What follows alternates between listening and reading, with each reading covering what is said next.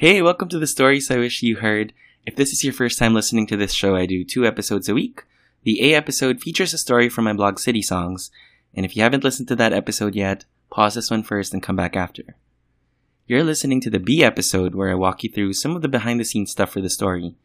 We also have some special guests in the form of storytellers who'll share some of the stories they wish were heard and they'll help us unpack some of the themes discussed. I wrote his jacket in October 2010 and this was a few years after my father retired and a few years before I would move out of the house. So we were in a weird transition phase. And since I worked at night, uh, we'd often have awkward encounters in the afternoon, and this story was about one of them. Okay, so let me get into the backstory. Um, my father and I don't always get along. So he had three daughters before he finally got me. And so that meant that he had a lot of hopes for his only son. And that was going to be challenging since I discovered who I was. I was always disappointing him, even before I knew why. And it always seemed like I was never tall enough or smart enough or butch enough to fit his expectations of his son. So my father wanted like a macho son who plays sports and, you know, watches basketball games with him, but instead he got me. So when he gave me that jacket, it felt like he was trying to show me the way to become a man in the only way that he knew how. He was trying to shine a light on a path that he figured out for himself. But we were built differently. And though his blood flows through my veins, I know that my heart beats differently. So we were and still are completely different people. I want to make him proud. I would love to give him a daughter in law and grandkids and, you know, everything that a son gives to his parents, but life just had other plans. So that jacket symbolized all his hopes and dreams for me, and I think I've always felt bad that while I was trying to live my best life, that was always going to disappoint him. And it was almost like who I was growing into made me less and less deserving to wear his jacket. And it's a weird driving force. It made me wonder if there were others like me, and that's why I asked this week's questions. After the break, we'll listen to this week's storytellers who'll tell us about their jacket stories. We'll be right back with the stories I wish you heard.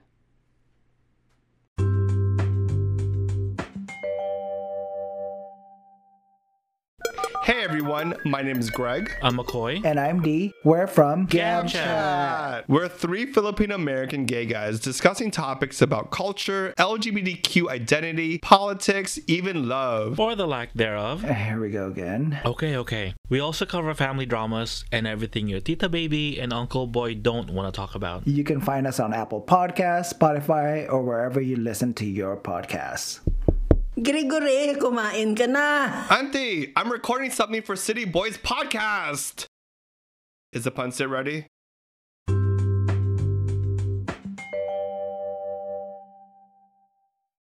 Welcome back to the stories I wish you heard. Earlier this week, I posted these questions. Do you think your parents are proud of you?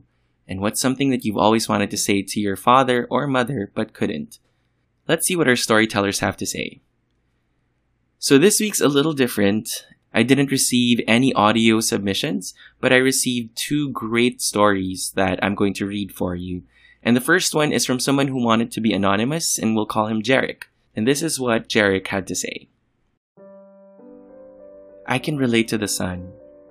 I sense a hint of homosexuality, so I think I can relate to living up to your parents' dreams and being in limbo because you don't know if you can, especially when you're younger. Also, my dad left this world when I was 20, so I wouldn't know the answer.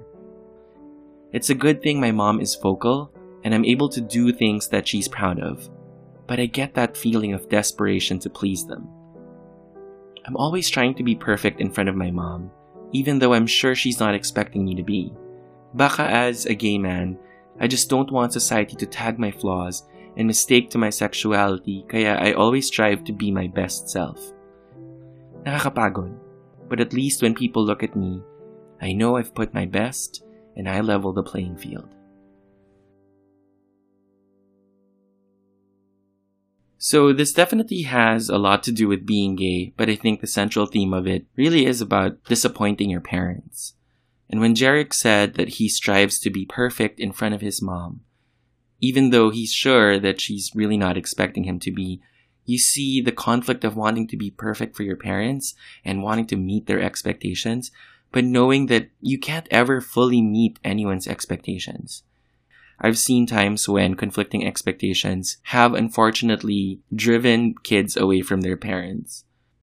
In a perfect world, parents and their children would be able to sit down and really discuss what their expectations are of each other. But we don't live in a perfect world. And I, I, guess that's why this story and the questions that I asked really hit a nerve for some people. There's also something that Jerick said where he feels like he has to work harder as a gay man because he doesn't want society to tag his flaws. And I think in general, that is true. There are higher expectations for gay men. It's almost like it's a big character flaw. And so you have to compensate for it in other areas. Like, yeah, he's gay, but he's also very well accomplished.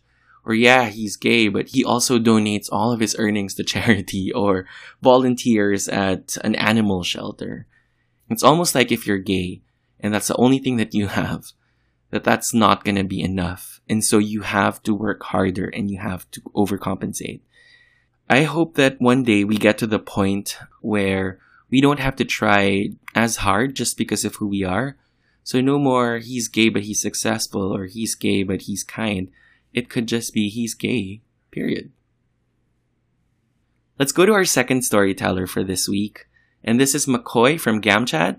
Makoy answered this week's questions in a letter and he tried to record it, but he said that it was a little difficult to read, so I'll read it for him. I know you left not because he wanted to, but because he felt you had to, so we can have a more comfortable life.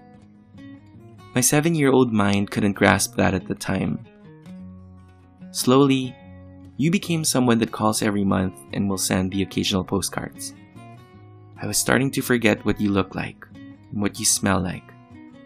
You were becoming just a voice on the phone. We didn't see each other again till I was 12 when we moved to the States and went to New York for a visit. I will never forget that smile on your face when you saw me and my siblings again. But I will admit I was scared. I was scared of what I was feeling because I felt as if I was looking at a stranger.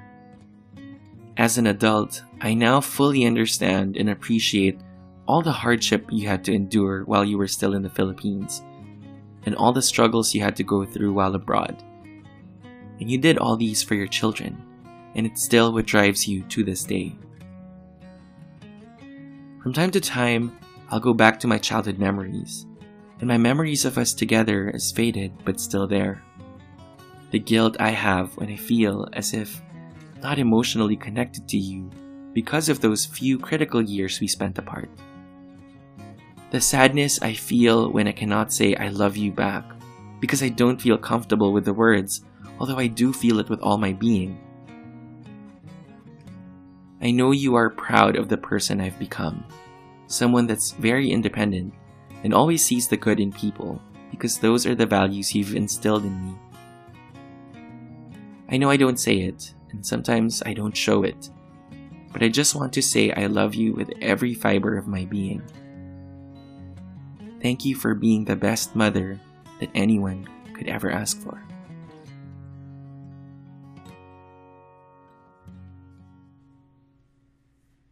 Wow, that's it's really hard to think about the struggles of an OFW, the sacrifices that mothers and fathers had to make so that they could raise their children properly. And it's weird because um, when you're a kid, you don't really see how hard it is to be a human being. You don't understand the costs that come with raising a family, like tuition and meals and we don't see any of that. We just see that our mom or our dad isn't there. And it doesn't just hurt for the kid. I'm sure it's also hell for the parent. And these are things that we don't really understand until we become adults ourselves. What's good here is it's not too late and there's still plenty of time. 2020 was rough. We were hit by a global pandemic, but we're still here. And so that means that there's still hope hope that you'll be able to rebuild this relationship and that you'll get that loving mother and son relationship that you're craving for. And while Makoy can't really say I love you right now in a comfortable way, I'd like to think that one day he can. I hope that you wear that jacket one day. Okay, so final words for this episode. I wanted to answer this week's questions too. There isn't a question that I wanted to ask my father because I actually had the chance to. So let me tell you that story.